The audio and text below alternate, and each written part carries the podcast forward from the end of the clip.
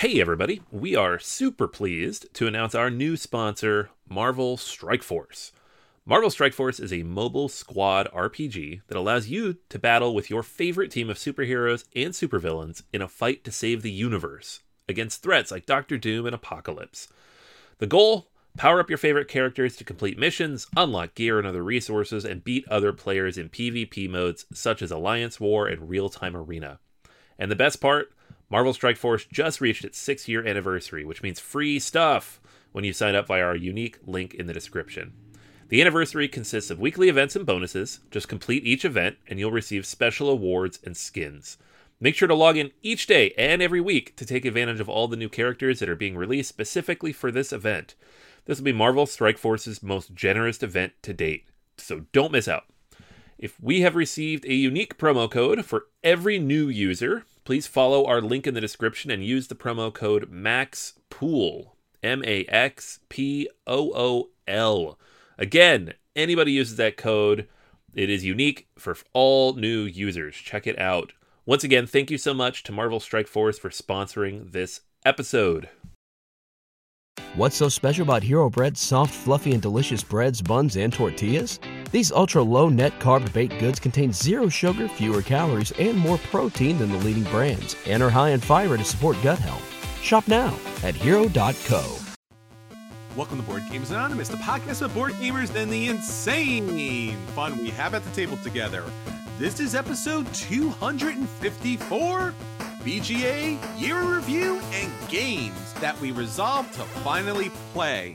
We'd like to thank our brand new Patreon backer, Richard Ing, for helping us bring you a brand new episode. Happy New Year, everyone. This is Chris. And this is Anthony. We are so glad to have you join us here in the new year 2020. We did it. We made it. Glad to be with you. It's a new decade, it's a new year. I'm going to change two numbers in what I'm writing. Can I, I look forward to misdating all my checks for the next six months. It's great. That's always the uh, the mark of the new year when you're like, oh, what year is it again? It's going to take a month or two to actually catch up with that. Oh, yeah. Although 2020 is cool. So maybe I'll remember it because it's just kind of fun to write it. 2020. Although now every advertisement that you're going to see now to the end of the year is going to be 2020 related. Yeah, probably. Yeah. like, it's like, are you thinking about your car insurance with 2020 vision? That doesn't even make any sense, guys. I didn't even make that one up. I heard that this morning. It's so bad. Well, before we look forward to 2020, we're going to take a look back at 2019 and the year in review, and especially the games that we really anticipated about this time last year in early January.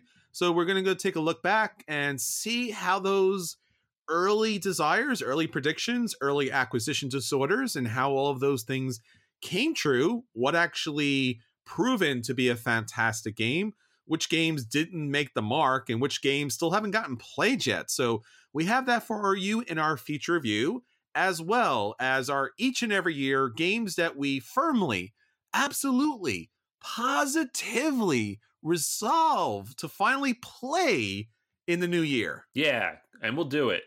We'll we'll do it. you know we'll do We're it. not gonna because we never talk about it the next year, so you know we did it. Obviously. Only the Patreon backers know if we have or haven't. yeah, right.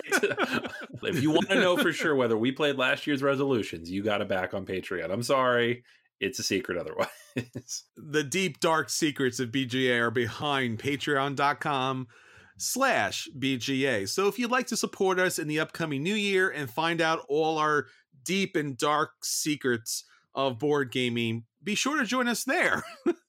so uh, you'll get our Slack account where we uh, talk about all of those things that we hope to do, promise to do, will do, and every once in a while do do at the table. And then, of course, our Patreon backed episodes we just posted two at the end of this year one for Thanksgiving and one for the Christmas holiday. We hope that you enjoyed those episodes. If you haven't listened to them, definitely jump back. They're really fun. We do some extra special episodes on there, including a look back at the earlier podcast episodes and see if we still play those games, like those games. It's basically a look back, but over six plus years of board gaming. So there's a lot of fantastic stuff up there, not to mention being able to support the podcast so we could put more and more content out there each and every year. And obviously, we want to hear from you. So if you haven't already, the year's coming to the end. We would love to hear what you think about the podcast, how we can make improvements for the new year, and how you like to join us at the table. All right, Anthony, before we get into all the fun podcast stuff, obviously there's been a good deal of geek media, geek productions that's been going around. A lot of, you know, movies out there, a lot of streaming services that's had some some interesting shows. Do you have any favorites from uh, this past year? Oh, good question. It was a funny year because we came in and early on, I was like, all right, we get the end of the Avengers saga, like the first yes. section. We get the end of Game of Thrones. We get the end of Star Wars. One of those three was great. So, not a great year for endings, I got to say. And it's just, uh, thankfully, the Avengers kind of made up for it by being just absolutely perfect, pitch perfect. But sure, I've been more disappointed this year, I think, with media than excited over the course of the last 12 months. Yeah, I think we commiserated on an earlier episode with Jason about uh, Game of Thrones ending, which was lackluster, you know, to say the least, or to say it in the, a family friendly kind of way. Oh, it was bad. Avengers? It was bad. Yeah.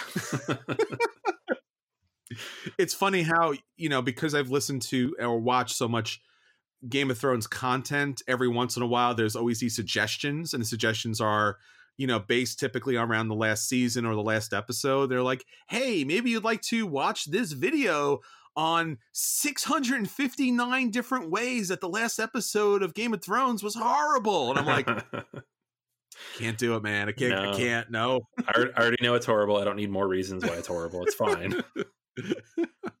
but Avengers was very good. I mean, I had a couple issues with it here and there, but I, I do think that for a general audience, they, they stuck the landing.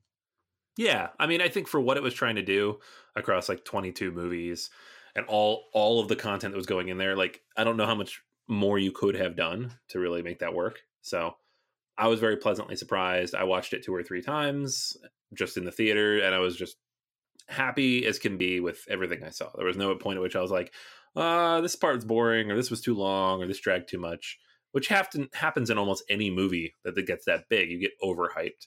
And in this case, I was like, no, I'm good. This is good. I'm happy. so it's very rare.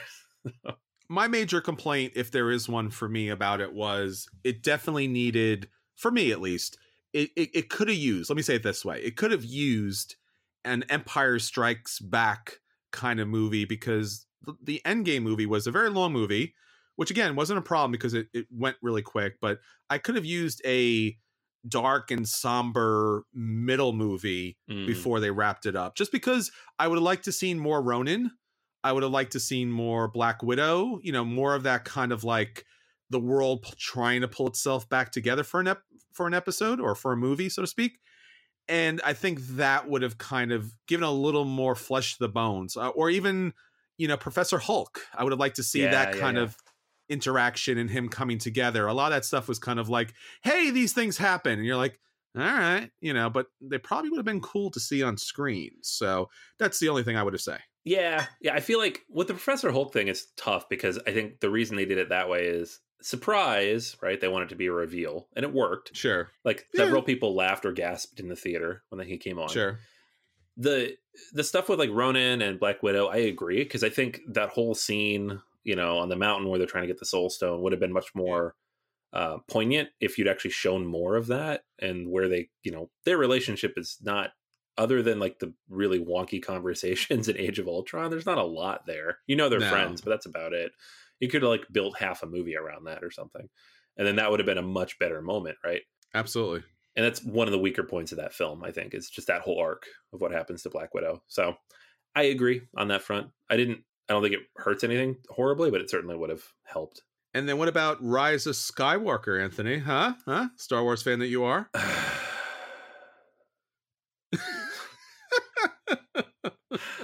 I don't okay, I've I've been disappointed with exactly one Star Wars movie in my life. One. Oh my god, just one? Just one. I am a oh. huge, oh. huge Star Wars fan. It's hard to disappoint me. There's ones where I'm like, mildly apathetic. There's ones where I'm clearly in denial. like I guess. But like Phantom Menace came out, I was 14 years old and I was all on. It was just didn't matter. I loved it. Uh-huh. Attack of the Clones is the only time where I was like, guys, was this bad? You know, I was in high school. I was only 17 years old. I'm like, is this actually a bad movie? Did we just wait up until three in the morning to watch this for no good reason? And that's the only time because Revenge of the Sith was fine. I thought it was a perfectly fine ending. I like Force Awakens. I loved The Last Jedi. I was I'm on that side of the fence. Rise of Skywalker is a mess. It is a sloppy, not incoherent at times mess for me. And it was actually weirdly entertaining while I was watching it. Like when I left Mhm. with Margaret, I was like, that was fun. And the more I thought about it, the more I was like, every part of the writing makes no sense. What are they doing? like, and obviously, I'm trying to avoid spoilers or anything in here, like what specifically I dislike because the movie just came out and a lot of you haven't seen it. But I am not a fan. I am not a fan of this film.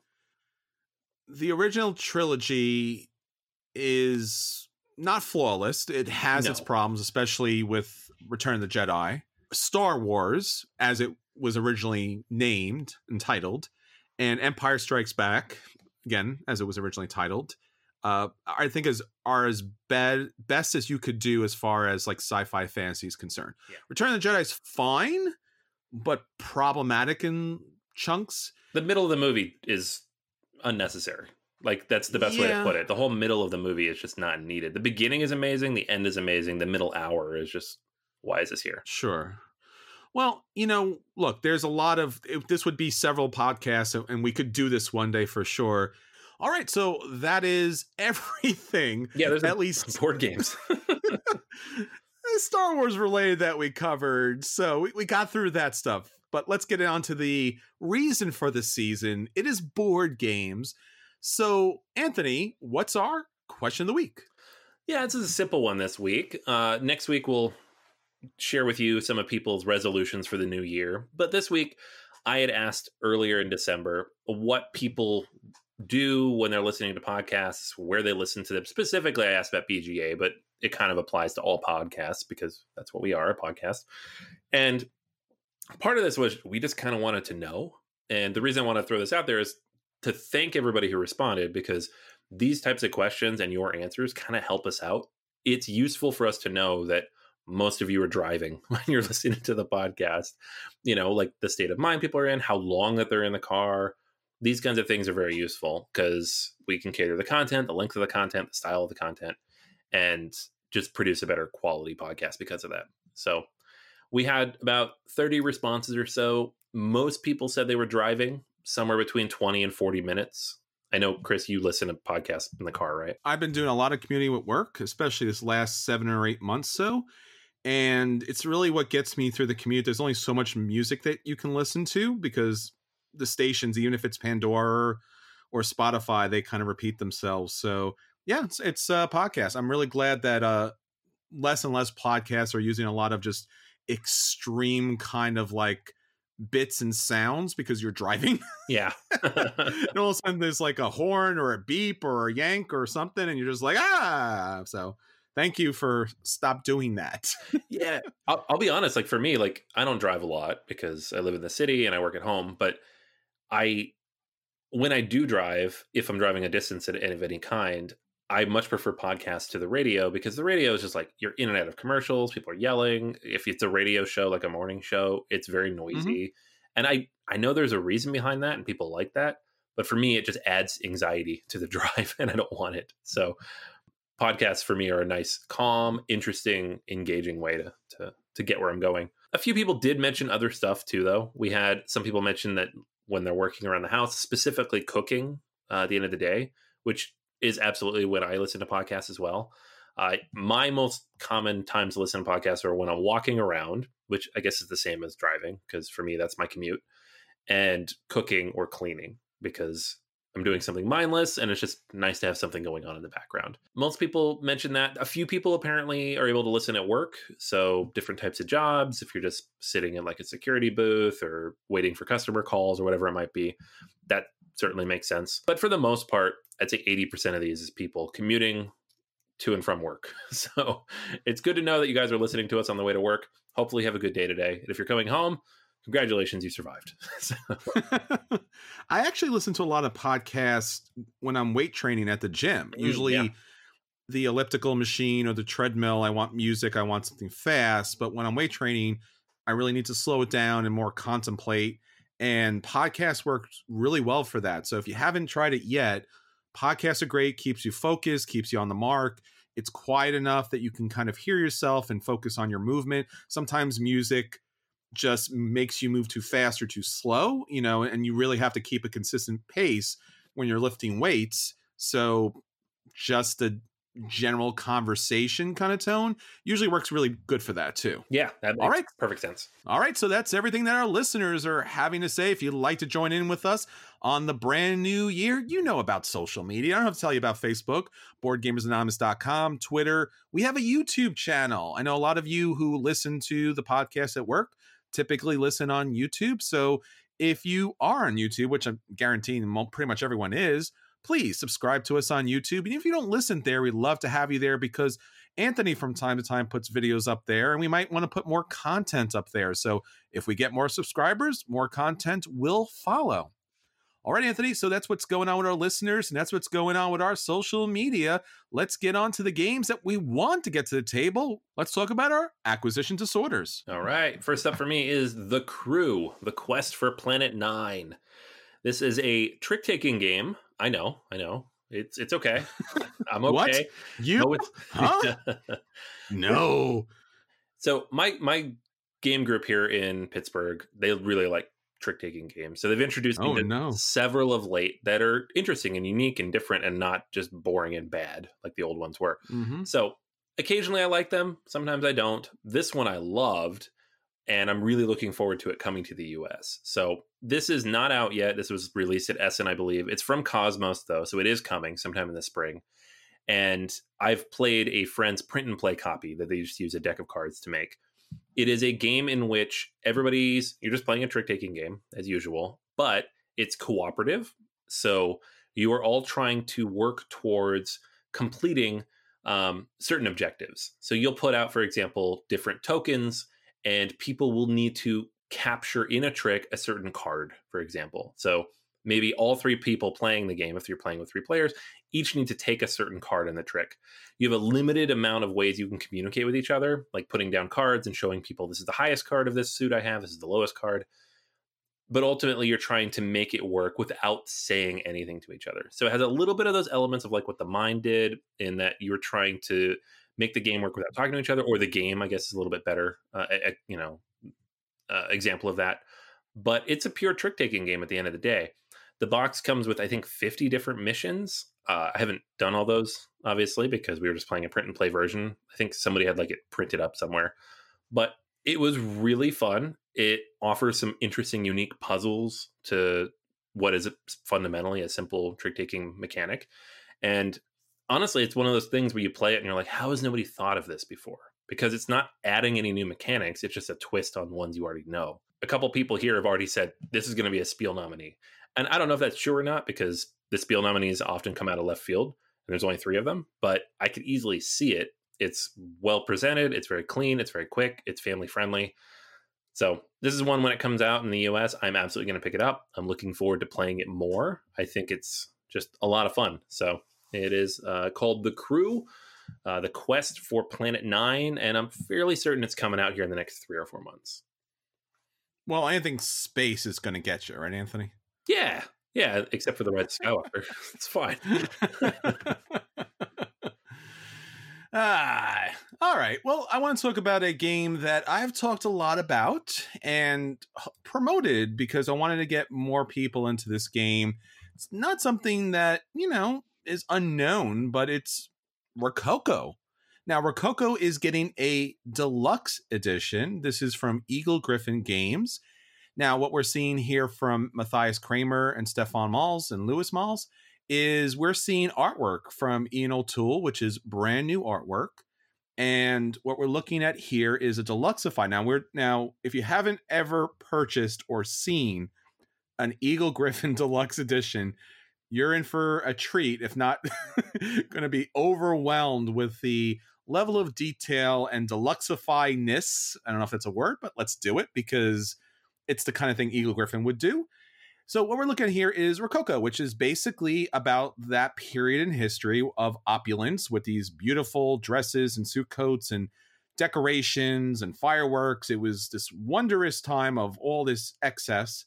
And it's a very, very fun game with a really interesting deck building mechanic where you're picking up cards, but as you pick up cards, you have to play all the cards in the deck. So you are deciding what you're going to be doing with the cards throughout.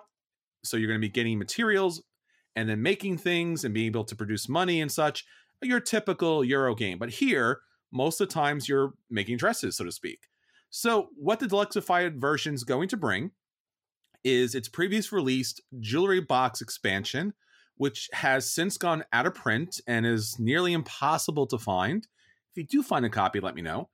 The festival dress expansion and the fancy dress promo, as well as a new Madame du Barry solo mode expansion, which is brand new here. And there's going to be some changes in the base game. So they've made some corrections and some made some updates. So maybe Anthony will like it a lot more.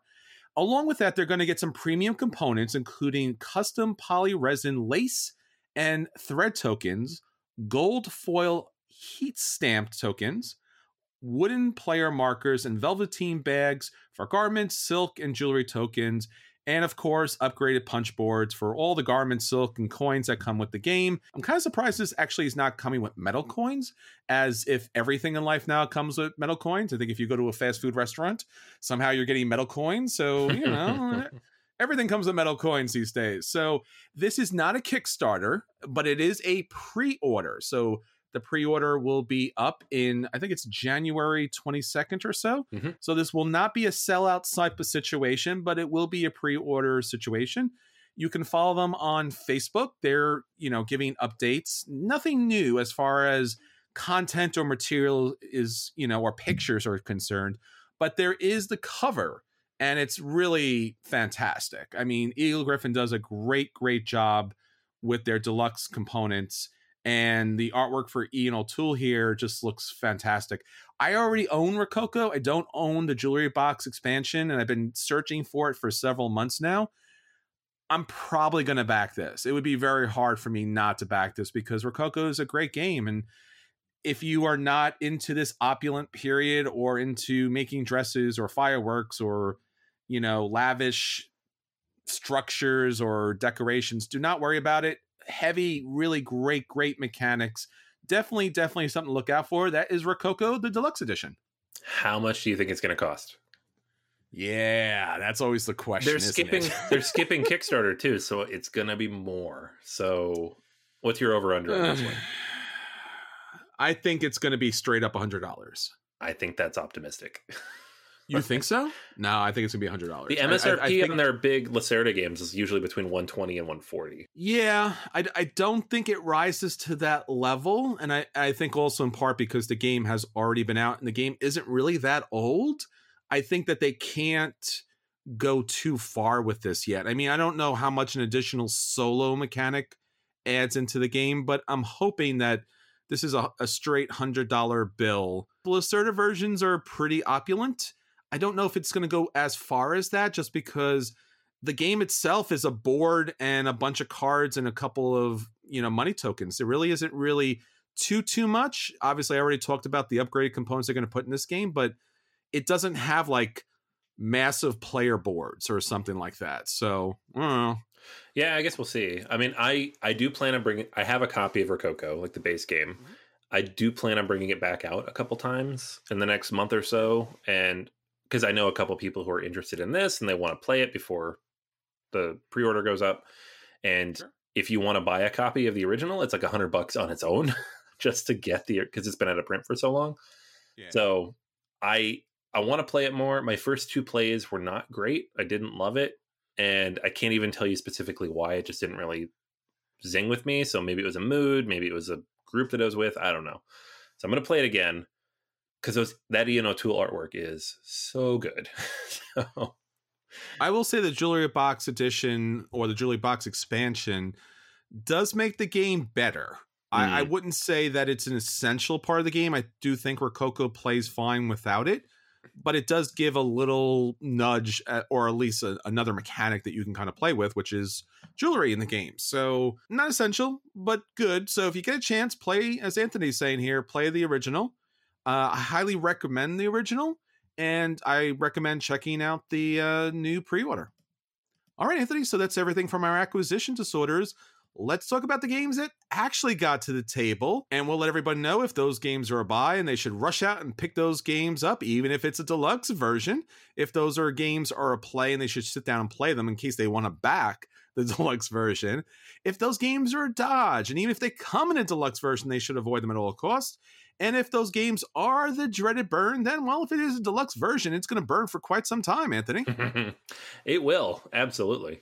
And uh, ironically enough, because we never collaborate on this at Advance, I'm talking about an Eagle-Gryphon Deluxe Edition game. So, oh boy, I know, yeah.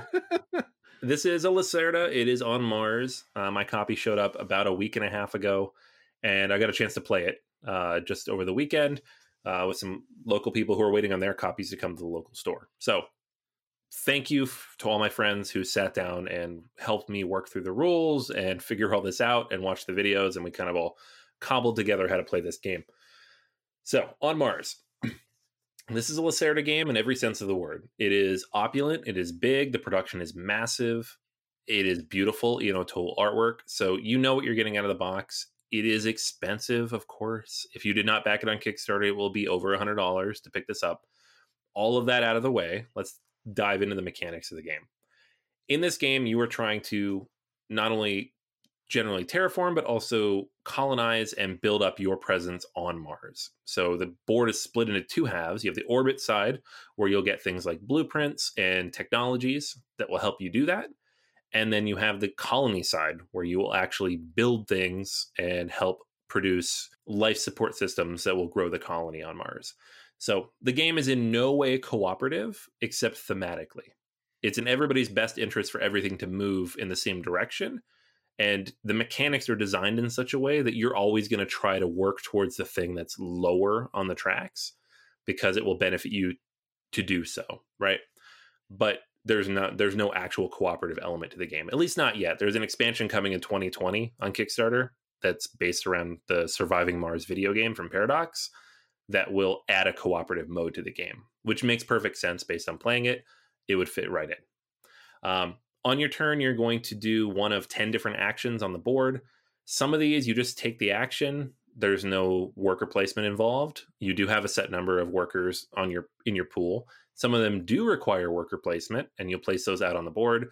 You pay a cost if other people have gone there already. You can also use your workers to boost certain actions and make them more powerful. And so it's a little confusing on that side. A couple people had problems with I don't remember who took which action because they just took it and then they moved on, right? There's no worker there. There's nothing to indicate that they did it, which I don't know. Maybe they could have given us another worker to mark like what you did on your turn or something like that. It didn't bother me so much, but it did bother a couple of people. You're getting blueprints that will allow you to uh, upgrade buildings down the line. You're getting technology tiles. Every technology tile on the table, everybody can use, but if you use somebody else's technology tile, you give them a benefit, which you know it's up to you whether it's worth it or not you can pull resources from the general depot and use those in the future you can upgrade technology tiles you already have on your board and this makes them more powerful when you use them to amplify another action but also makes them worth more points because of course it's lacerda on the colony side, you can build a building, upgrade a building. You can recruit a scientist or take a contract. You can launch a ship, or I guess land a ship. I always said launch in the game, and people gave me grief. You're landing a ship with, with colonists on it, and that adds more workers to your pool. Um, it also unlocks more space for crystals, which give you more space for actions. And then there's the life support systems themselves, which go up based on which buildings you build. So there's a lot of more intricacies that go into the game. And I could go into all those, but you know, we have a limited amount of space in the podcast. Suffice it to say, it feels like a Lacerda game. There are multiple systems at work. You can't just focus on any one area and be successful. You need to go back and forth between orbit and the planet. You need to build up multiple different types of buildings. You need to get your upgrades out onto the planet. You need to move your bots around and build things in different areas. You don't, however, need to move your rover apparently, because I didn't move mine the entire game and I won. So I don't think that's necessary, but it is more fun, as I was told by other people. Uh, the game ends in one of two ways. There are three different mission cards out there, and each of them corresponds to a different action that people take. So, like, take a blueprint, build an upgrade. Anytime somebody does that, they get a bonus and it ticks down. When all three are completed, the game will end after the next round. However, the colony level also increases as people build different things. And if it gets to a high enough level, you need fewer missions to win or end the game, I should say. So if you get up to colony level three, you only need two missions. Colony level four, you only need one. If you get all the way up to colony level five, you don't need any more missions. The game just ends immediately. So it's a variable length game, but it's always visible to everybody how much more is left, which I appreciate because some variable length games, you never know. the game will just end when it feels like it. Uh, I really enjoy this a lot, despite some rules hiccups we had in between. It feels like a Lacerda game. It flows really smoothly. I love the idea of flipping back and forth between the colony and orbit and trying to manipulate where you land on the turn order track and getting those bonuses. It was just a lot of fun, and I really, really look forward to playing this one more. So I will be, you know, transparent here. I did back this on Kickstarter, so I've invested in it to a certain degree, but I'm happy I did. For me, it's a buy like almost all the Lacerda games are a buy. And uh, I highly recommend playing it if this is the kind of game you like. If you like Lisboa, if you liked Vinhos, if you like Gallerist, this one has a lot that you'll enjoy as well. Yeah, I got a chance to play this at PAX Unplugged, and I have a copy myself. And, you know, I will say I really enjoy the game a lot. I haven't had the number of plays that I really need to get into in order to give it a full review. So that will be coming in the near future. Obviously, I love Mars. Obviously, I love Vital Lacerda's games. The productions, as you mentioned, is fantastic. And it is a, a rather mm. challenging game, but it does again somewhat thematically play out. I mean, we haven't terraformed Mars yet, but it seems to kind of make sense. I really enjoy the mechanic where the shuttle's going back and forth to and from the planet. So you have to do as much as you can and, and jump on the shuttle so that you don't miss out on some additional bonuses. But it does play very much like a Lacerda. So it's a high play for me, maybe a buy yet, but I won't know until I get enough, you know, plays at the table. All right, so on my end, the game that I got to the table this week was Lockup, a Roll Player tale.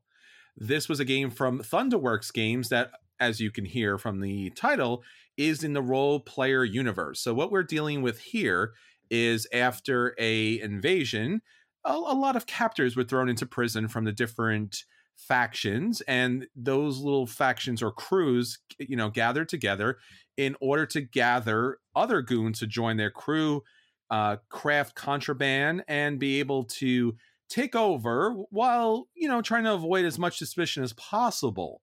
So what you're going to be doing basically in this game is you're going to have your own particular crew and you're going to be shooting for those goons you're going to be shooting for those loots and if you played Roll Player before which is a dice placement game, which basically allows you to kind of roll a player like in an RPG type of format here. So you see a lot of the same type of characters here, a lot of the obviously the same artwork here, and somewhat, you know, a good feel of if you've played Roll Player, then you would like a lot of the content here.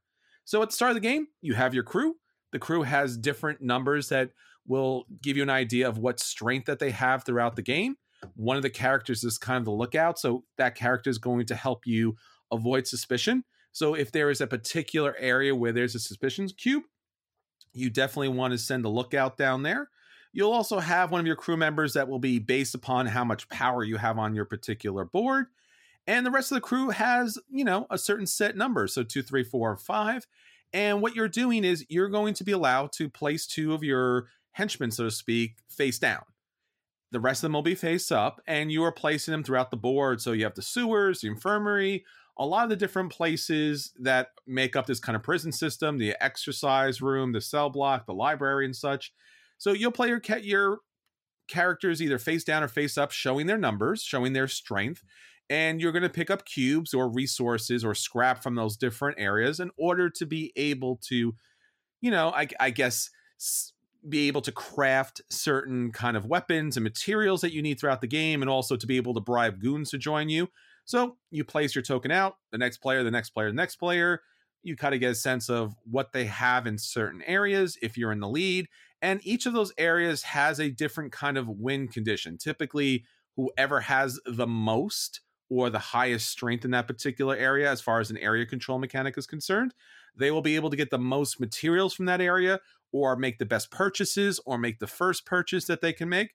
And that's pretty much it. The game is rather quick. It only takes about six rounds to play.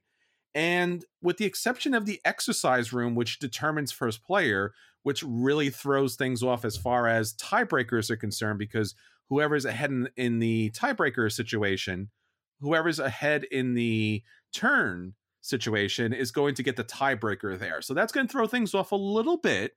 But beyond that, it's a pretty straightforward game of trying to get as many cubes as you possibly can to turn in to get the right goons that are going to a set collection mechanic and also to be able to craft certain weapons that are going to score you victory points in the game. There are bonuses, and the bonuses are variable, though three of them will come out in each game, and that will tell you which items or which goons or which situations will score points. There are also library cards in the game that are going to give you special abilities, but basically that's pretty much it. You got your gang together, you place them out on the board. If you're the highest, you will get the most resources, or if you're first, you'll get to purchase first, whether it's a goon or it's an item. And at the game, at the end of the game, whoever has the most victory points wins. It's a play for me. It's it's a nice little game. I remember seeing this way back on Kickstarter. I do enjoy Roll Player as a game, and this is kind of like a little, I would say a, I wouldn't say a gateway game, so to speak, but it does kind of fit into that kind of area. It's a little lighter than Roll Player is concerned. So yeah, I give this a recommendation. I I have a copy sitting here. I've been meaning to play for a very long time, and it looks very interesting. I want to play this game. It, just the unique mechanic, like the hidden information and everything else, sounds really cool. Yeah. It's just one of those like it's a medium weight game. It doesn't seem that exciting on the surface, like when you describe yeah. it to people, and it's been hard to get to the table because of it. Yeah, it's it's much much lighter than it looks. I think it's like a 2.5 or less on BGG. Yeah, I could see that. All right, Anthony, so that's everything from our at the table. Let's get on to our feature review. So for our feature review this week, we are taking a look back at BGA year in review. We had an anticipated list of games that we were looking forward to in 2019. We were very excited about these games coming up and we were hoping that these games would be great. You're going to want to jump back to episode 203, which was our most anticipated games from that year. And Anthony, let's get into it. So, first up, we had Suburbia, the collector's edition. What'd you think? Yeah, this was uh, one of my most anticipated games of 2019. Uh, they had the Kickstarter very early in the year and I, of course, backed it at the absolute maximum level to make sure I had so much cardboard, so much cardboard that there would be nowhere to put all of it. Um, I have had my copy. It's punched. It's boxed. It's ready to go. I have not played it because it is really, really big and heavy and hard to move around. So, and I knew that was going to happen. Of course, it was going to happen. It's just this brick of a box. And Suburbia is one of my sure. favorite games of all time. I have set it up and played through it like solo-ish, you know, a couple times, but I've yet to like lug it over to someone's house or invite anybody over. I should do that. it hasn't happened yet. I unfortunately did not back this. I own literally everything from Suburbia, especially the the insert that comes along. I did not back the Suburbia Collector's Edition because I owned every piece of Suburbia that was out there, including the wooden insert that I put together. So I was like, I have everything. Why would I back this? And now I regret it because I really do love the look of this, and everyone seems to be very happy with this. I have not seen anyone bring this to the table, and now that you're mentioning Anthony, I think that is the reason that the box, unfortunately, is just too big. It's just too big to lug out. And even if you are separating it and putting it in something else, I don't know what would fit that tower setup. So hopefully I get a chance to play this soon because I do love myself some Suburbia. All right, Anthony, how about Football Highlights 2052?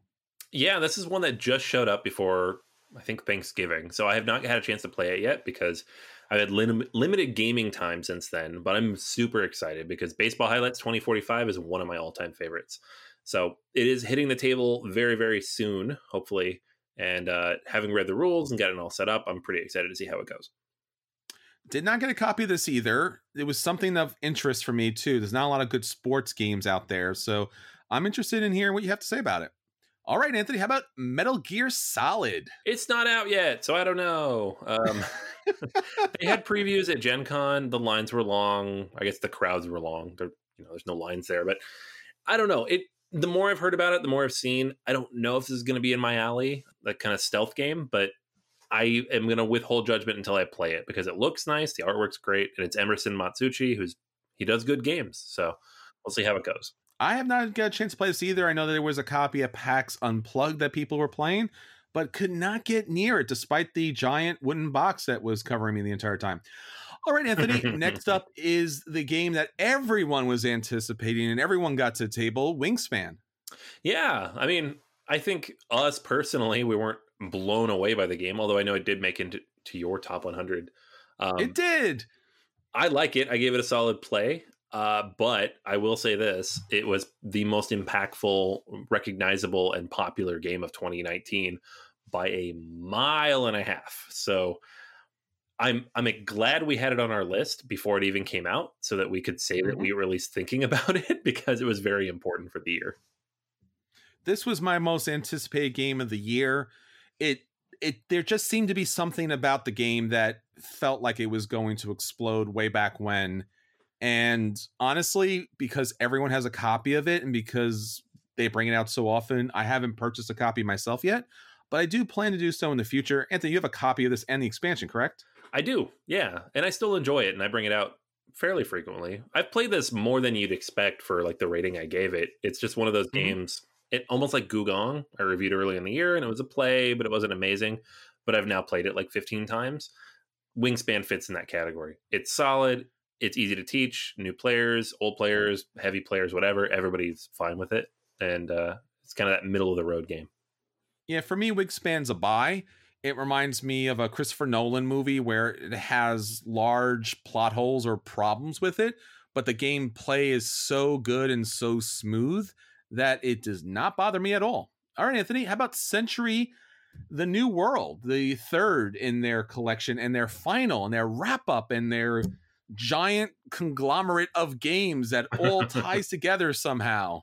I really liked this a lot, actually. I picked this up at Gen Con because I did not go to Origins.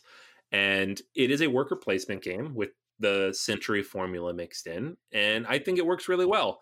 I don't like it quite as much as Eastern Wonders. So for me right now, the rankings are Eastern Wonders, The New World, and then Spice Road. But I own all three. I have the mats for all three. I would give the first two of those a buy and maybe Spice Road a play. But honestly, at this point, the whole trilogy is a lot of fun for me. So I'm, I'm glad I got a chance to play it. I'm glad he closed out really strong on this. And it's a cool project. It's just cool to have it. Yeah, I think so too. Emerson Matsuuchi just knocked this out of the park for me.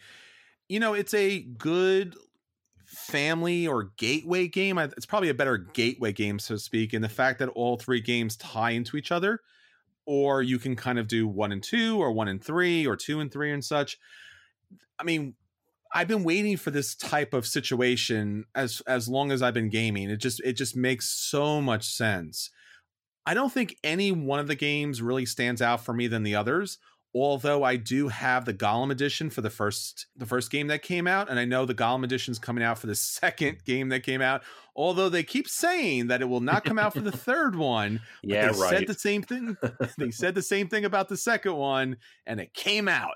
So I've been lobbying for complete Golem editions throughout the way. I know that was part of their original plan, and I'm glad that I own this and I will eventually pick out all three of them as long as they're Golem based. All right, Anthony, so let's talk about something that I know is near and dear to your heart and a massive, massive Kickstarter Batman. Man, this this game has just been sitting here mocking me since June. I don't it's one of the worst rule books that I've encountered in recent years. It is mm-hmm. dozens of pages long. It's mildly incoherent at times this game is ridiculously difficult to learn. So I have not learned this game yet, and I have not played this game yet. But it's so pretty. I don't know, like it's all the Batman think- miniatures. It's great. Yeah, this suffers from I don't know Kickstarter itis, Yeah, which I'm going to make up and trademark for the moment. Uh, yeah, I mean it's just the fact that they could do it, but no one asked if they should do it, and, and I think that's the real problem here. That there's just so many characters and so many interchangeable pieces to the game that it's not so much a game as just things. all I wanted was Conan with Batman characters. That's all I wanted. I know. and that's not what they gave me. They just gave me like Conan plus 30 more mechanics and every Yeah. Batman character every ever created. I'm like, this is Yeah, it's a lot. yeah. Yeah, yeah, yeah. All right, let's talk about the complete opposite here then. Let's talk about Gandhi, the decolonization of British India 1917 to 1947. There's seems like that's a a, ba- a situation Batman could have solved much much earlier. Oh yeah, hundred percent. You know, A couple of batarangs and that would have ended in like 6 months. yeah, he just he would just single handedly tear down the British Empire. It would have been great. This game finally shipped, which is amazing because this game was on my most anticipated for two years in a row. Uh, as a P500 from like 2016. I finally got the copy. I've learned it. I have run through it a couple times solo. It seems amazing. I have yet to get a group together to really make it happen because it's very specific. It is a coin game. So it needs a certain number of people. They need to know their factions. It's like root on steroids, but I'm I'm really excited to get it out and play it. It seems really solid. Yeah, I have not seen or played this. I know that you were really anticipating this, so hopefully one of these days I'll get to the table. All right, Anthony, a game that I and I know I'm sure you as well as many of our listeners out there really anticipated and was really excited for Food Chain Magnate, the catch-up mechanism, and other stuff. Sounds Yeah. like I made that title up. It, it does. It seems like they woke up one day and they're like, "Hey, we're making an expansion. What should we call it?" I don't know. Catch up mechanism, maybe some other stuff. we didn't even know what this would have when we did this episode. They hadn't even put up for pre-order yet. We just knew it existed. It is now shipping as of last week, and I've Uh-huh. had a chance to look through some of the modules in a friend's copy. Looks pretty cool. There's highways, there's new forms of advertising, there's ways to add roads to the map, there's new types of goods like coffee and sushi and I think it's kimchi. Oh boy. Lots and lots of stuff. The menus are much bigger. I haven't played it yet. So it's happening probably in the next month or two, but at the moment I haven't had a chance to play it. Everyone in my game group is very excited about this. I'm a little horrified about the uh, about this because Food Chain Magnate does take an immense amount of time and it is a heavy, heavy Euro game. And you can screw other players massively to the point where they just want to walk away and cry or flip the table. So the idea that the game could be longer and have more, more, more, more, more, more, more, more mechanics, it, do, it does frighten me a little bit. I, I will admit this. All right, Anthony, how about a game that we just talked about mere minutes ago on Mars? it's amazing. Rewind about 15 minutes and listen to a review. Yeah, I'll go along with that. Yeah. How about Escape Plan from Vitella? Not as good as On Mars, but still pretty good. Uh, it's this is probably my least favorite Lacerda game, but that doesn't really mean much because all of his games are biased for me. This one was like a play, a strong play. Mm-hmm. It also happens to be, I think, the most expensive game they've produced of his, which is silly to me because it's the lightest and simplest and least overall interesting. So Mm-hmm. it's a hard recommendation, but owning it already, having played it, I do like it. I do like it a lot too, but I, as you mentioned, the price was way too high for the uh, complexity of the game. I think that's the, the the the the trick, so to speak. Speaking of tricks, segue. Yeah. Trickerion, the super deluxe version, depending on which version you back, but at the very least, the uh, expansion, the Academy. Yeah, no, I have the uh, collector's edition. I backed this, and the box is not quite as big as Suburbia, but pretty close. Uh, so also hard to lug around. I have not Yes. played like the big mega version yet, but I did play with you last spring, I think in May, Mm-hmm. And I loved it. That jumped into my top 100 because it was so good. So, um, I I'm really excited to get to play all the content in it uh, when I get a chance to like nail people down for a few hours. But uh, just my one two kind of one play with you and then run through of it solo. I really enjoyed it.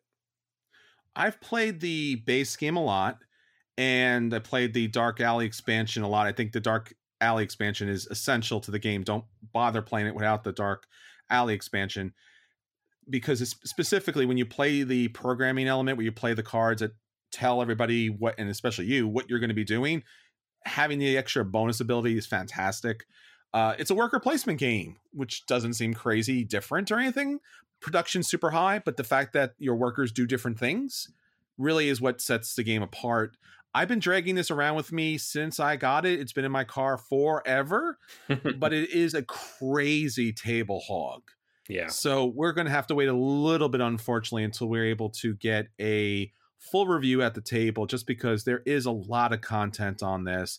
And you do need a special situation like a Suburbia mega box situation where you can get this to the table. All right, Anthony, how about Call to Adventure? You backed this, right? I did. I've yet to play it. I know you had a chance to play it though, right? Yeah, I mean, I mean the artwork is great and the artwork. and moving on. um, I I will say this though, I did get the expansion, the the name of the wind expansion, and this is uh-huh. the reason I went in on this is because of the idea that you could take stuff from like fantasy book series that I've read and loved and put uh-huh. it into the system. So whether the game's amazing or not, the fact that I can get content from books I've read and authors I like, it still has me on board. Even I mean, I need to play it obviously, but I'm still optimistic despite everything I've heard. It certainly is a game that would be good for people, as you mentioned, that specific population who are looking for a light gateway game. So it fits the role as far as that's concerned. So, how about Tybor the Builder? I have not heard nor have I seen this anywhere. Yeah, I honestly I was really excited about this because it was kind of in the um the same weight and style of like oh my goods but even with a copy and multiple times having tried to get it to the table um, and the fact that it's an alexander pfister game um, working mm-hmm. with dennis rappel i have not to play it yet so I, I really fell off hard on alexander pfister this year like a lot of his games just like let me down and this one kind of fell by the wayside because of that yeah there was just a game that i was hoping to get to the table or see but I don't know anyone who picked this up. I didn't see any advertisement or promotion or reviews or anything for this. And it was rather disappointing because this was supposed to be the game, so to speak. Well, a game that was the game back in the day and did have a resurgent or a reprint, so to speak, is Snowdonia. Yeah, I was really excited for this. And then I got it and I opened it and I punched it and I got all the cards out and I started sleeving them. And I realized like a hundred of them have errata. So this game had a ton of printing issues and that involved printing out literal corrections from my printer and sliding them into sleeves with all the cards which mm-hmm. took way too long and i have therefore not played the game. The game has 1200 cards so god help you man. It's a lot. You sleeved 1200 cards i did not. I only sleeved the base cards. Like i was gonna sleeve them all and i realized how much it was gonna take and i was i was like i'll just do the base content and get that played with the errata on it. And it just, by the time I got that all done and figured out, I was just like, I'm done with this. so I really want to play it. Like it's a good, it seems like a good game, but it, the production issues like pushed me off of it.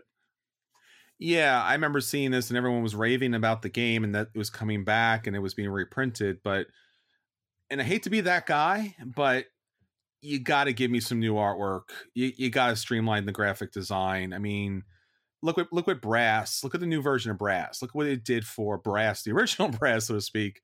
And i did not see that here and i passed on it. So i guess i'm glad i did. Uh anthony sorcerer. I've not played this. I have well that's not true. I actually played a demo of this at origins the year that you left a little early. And mm-hmm. actually rather enjoyed the demo. It's kind of smash uppy in which you build a deck from multiple different uh, materials. Like you have like a different faction and different abilities and all the stuff. You smash them together, you build a deck, you play against each other. But I haven't played it much since it came out, if at all. Uh, but I have several friends at the local store here who swear by it. Some of whom say it's their favorite game of the year. So mm. I need one of them to bring it out, and we will play it again, and they will teach me, and I will tell you if that's true or not. But obviously, it didn't make it onto my top ten list for the year because I didn't really have a chance to play it much. Yeah, I haven't seen this at all. So hopefully, this gets to the table soon. All right, a game that I did get to the table was Paladins of the West Kingdom. You played this, right? Yeah, yeah, it's the best in that series of games. Uh, Yep. I liked it a lot more than Architects because Architects Yes. That game fell off fast. Like I played it two times. The first time I was like, "Wow, this is really clever." The second time I'm like, "Okay, I get it." And then the third time I was bored. So uh, Paladins is better than that. I don't know if it's quite to the buy level yet, but it was a good game. Yes, it's the best in the series that includes Colonia, which is weird because I know it's not the same designer, but it has the same artwork and it has somewhat of the same feel to the game. Architects I played a ton just because it was so quick to play, and each and every time it was like, huh, this is all right, but it was never really anything that I wanted to come back to. But Paladins of the West Kingdom was a really solid version of Architects, so it did get a little more game time than Architects, even though it is a little bit heavier. Anthony, what about Age of Steam Deluxe? I ended up backing out of backing this. Uh, I have a friend who did back it and still looking forward to playing it. I know it did have a lot of production issues though, so several people who did back this on Kickstarter seem to be unhappy with like the actual physical version of the game. Uh, Mhm. Looks really pretty though. It's Ian O'Toole doing a train game, which is always good.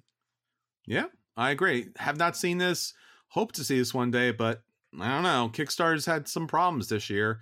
Speaking about Kickstarter having some problems, Ooh, boy. segue. Ah, Barrage. Remember Barrage? Remember that was a thing? Remember? Remember? Uh, this was such a nightmare. Yeah, I, so I backed it and then I played it after I backed it. Didn't love what I Uh-huh. played, but then it showed up and I was like, "Oh, I should play it." And all of my little wheels were bent. Some of the pieces were bent. Some of the other stuff was warped. This giant box, all this foam core stuff. It was a mess. The whole production was a mess. The, the distribution was a mess. I have now since fixed several of those issues, so I could play it if I wanted to, but I have not done that because, similar to Snowdonia, once I got to a certain point, I was just like, I don't feel like dealing with this anymore. so I've yet to play the game. I played this a bunch. I played this at PAX Unplugged when you were there and played it since. And as you mentioned, there was so many production issues and it was a massive table hog. It's still a very good game, but because it's a massive table hog, because of the production issues, it's just I can't imagine seeing this game hit the table again. I just don't think we'll see its like in quite some time. Speaking of heavy games, so to speak, Underwater Cities. This is another game that we played at PAX. Yeah, and it is now one of my top 10 games of all time. This game's awesome. Waiting for the expansion next month. Yeah, I can't. You know, we walked out from last PAX with some really great games. Underwater Cities was something that we were all looking at. It was there was no teachers available or understood what the game was, so it was a little bit of a slog going through. But it felt from the very beginning to the very end as a streamlined, solid game, a competitor, if not a replacement game in some respects to Terraforming Mars. I know that's sacrilege, but let me move forward. And the expansion slash you know upgrade version edition is going to have new boards. So i'm really forward looking forward to that. I love this game. It's a buy. Speaking of games that i love that it's a buy villagers was a kickstarter that came out which was a great supply chain management game in a little box with some really nice artwork and some wooden coins that came along with it highly highly recommend playing with the expansion did you get a chance to play this anthony Yeah, yeah, I backed it on Kickstarter. I had a lot of fun with it. It's it's pretty good. another game that was highly anticipated this year, but had some of its own issues. Blackout Hong Kong. Yeah, this is. I think this is the point I fell off Alexander Pfister the most. Is another big box game released at Essen, released I think February la- this last year here in the states, and it just didn't feel finished. Didn't feel like it had been play tested all the way. Didn't feel like the design was quite done. The game starts the same roughly every time. I fell off this game really fast. Like the first play, I was like, "Oh, that's clever." The second play, I'm like, way less clever. and now it's in my basement, you know, in the boxes to be distributed to other buyers and or local stores. So very very disappointed in this one. This was probably one of my biggest anticipated games for the year. Love Alexander Pfister's games, and this was going to be the game. You know, it just really was going to be the game. And I know that he came out and said that it was rushed for Essen. It shows that from the rule books. It shows that from its problems. Played it multiple times with from multiple people, And every once in a while, it was like, hey, we missed a rule here, we missed a rule there. But again, like the gameplay so much that we played it so many times that I must have played dozens of variants of the game. And I'm sure most of those variants were still fine, or there was some solid plays in between, but the production issues and the and the rule books and everything else. I think you could pick this up on, you know, clearance sale for like 15 bucks in multiple places. I don't own a copy. I know that there was a revised board that came out, and I'm still kind of trying to feel my way if I actually want to pick up a copy of this game because I do like it despite all of its flaws. So maybe someday I will add it to my collection, and uh, I don't know. We'll see. All right, Anthony, finally, Lord of the Rings Journey to Middle Earth. This was the opposite of Blackout Hong Kong, where I thought it was going to be just kind of another pasted on theme that just borrowed from other games that Fantasy Flight had done, which to be admittedly it does do that. But mm-hmm. the final package was really good. So it kind of matches up the stuff you find in Descent with the stuff you find in Mansions of Madness, uh, combined with like an app to run the AI and the map itself, you know, physically in front of you and it was a lot of fun. It, you run through multiple campaigns. There's new content for it already. I think there's a big box expansion coming sometime in 2020. This was one of my pleasant surprises of the first half of the year. Didn't quite make my top 10, but that's just because it, you know, I played through the campaign once and that was about it. So, uh, yeah, I was pleasantly surprised. All right, so that's our year in review. Hopefully, some of those games actually got to your table as well.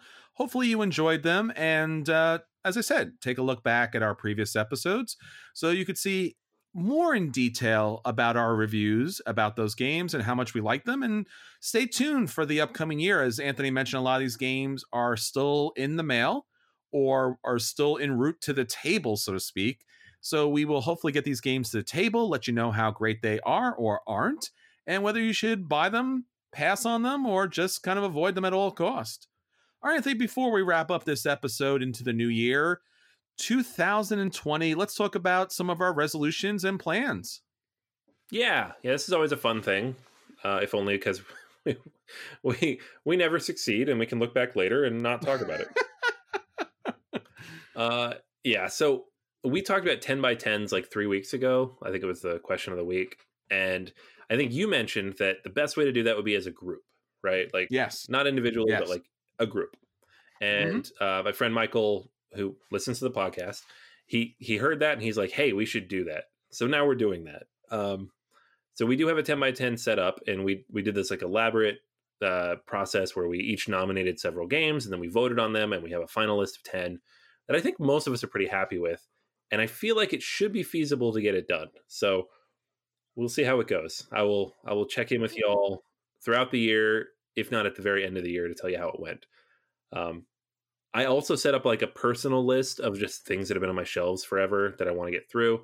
So, Seventh Continent, The Colonists, Antiquity, uh, Feudum, Roads and Boats, and then Scythe, Rise of Fenris, which is one people keep giving me grief about.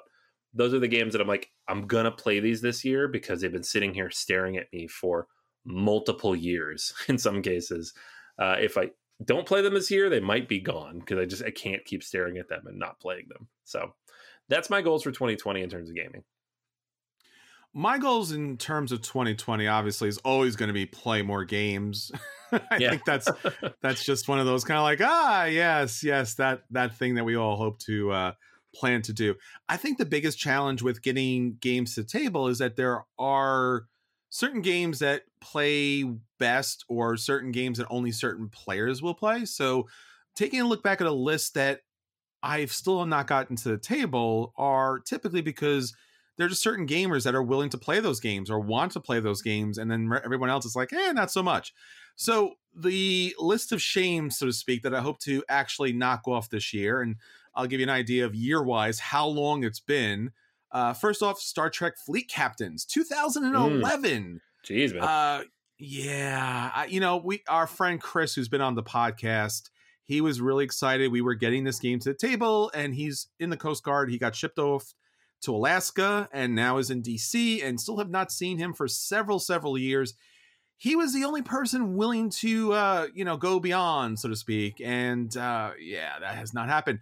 Uh Die Macher now that came out in 1986 i haven't not i've had it only the last couple of years. I think if you jump back a couple of episodes you'll hear my conversation about this. I know that they uh are going to or they obviously do at least at this point have a reprint of this so maybe this game will get to the table. It's a very old game so to speak 1986 so to speak and it's super super heavy and super super long and i was hoping to get it done at pax unplugged but there was no teacher and when i asked for a teacher they were like seriously man? Come on.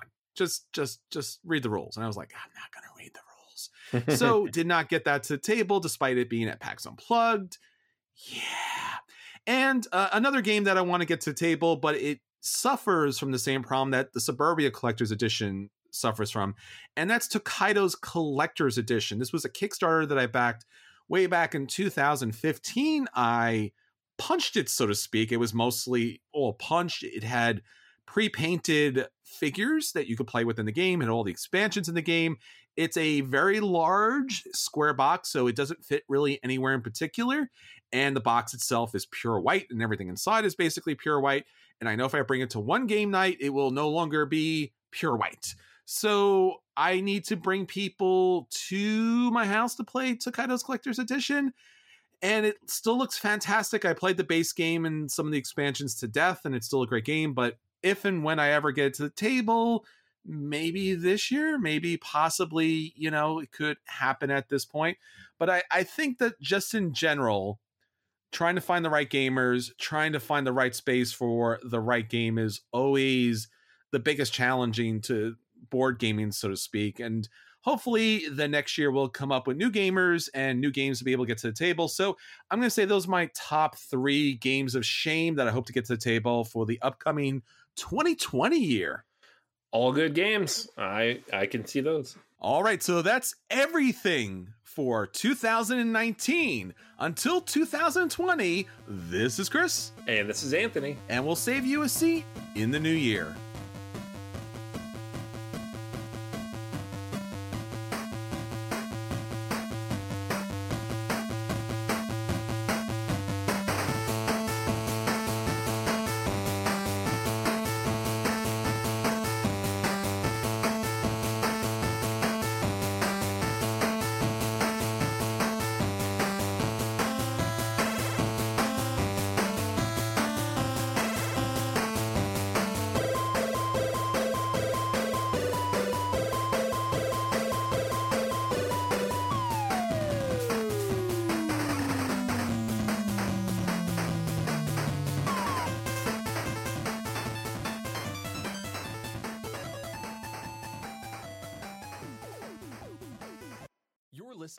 Proud member of the Dice Tower Network, dedicated to bringing podcasters together for the greater good of gaming.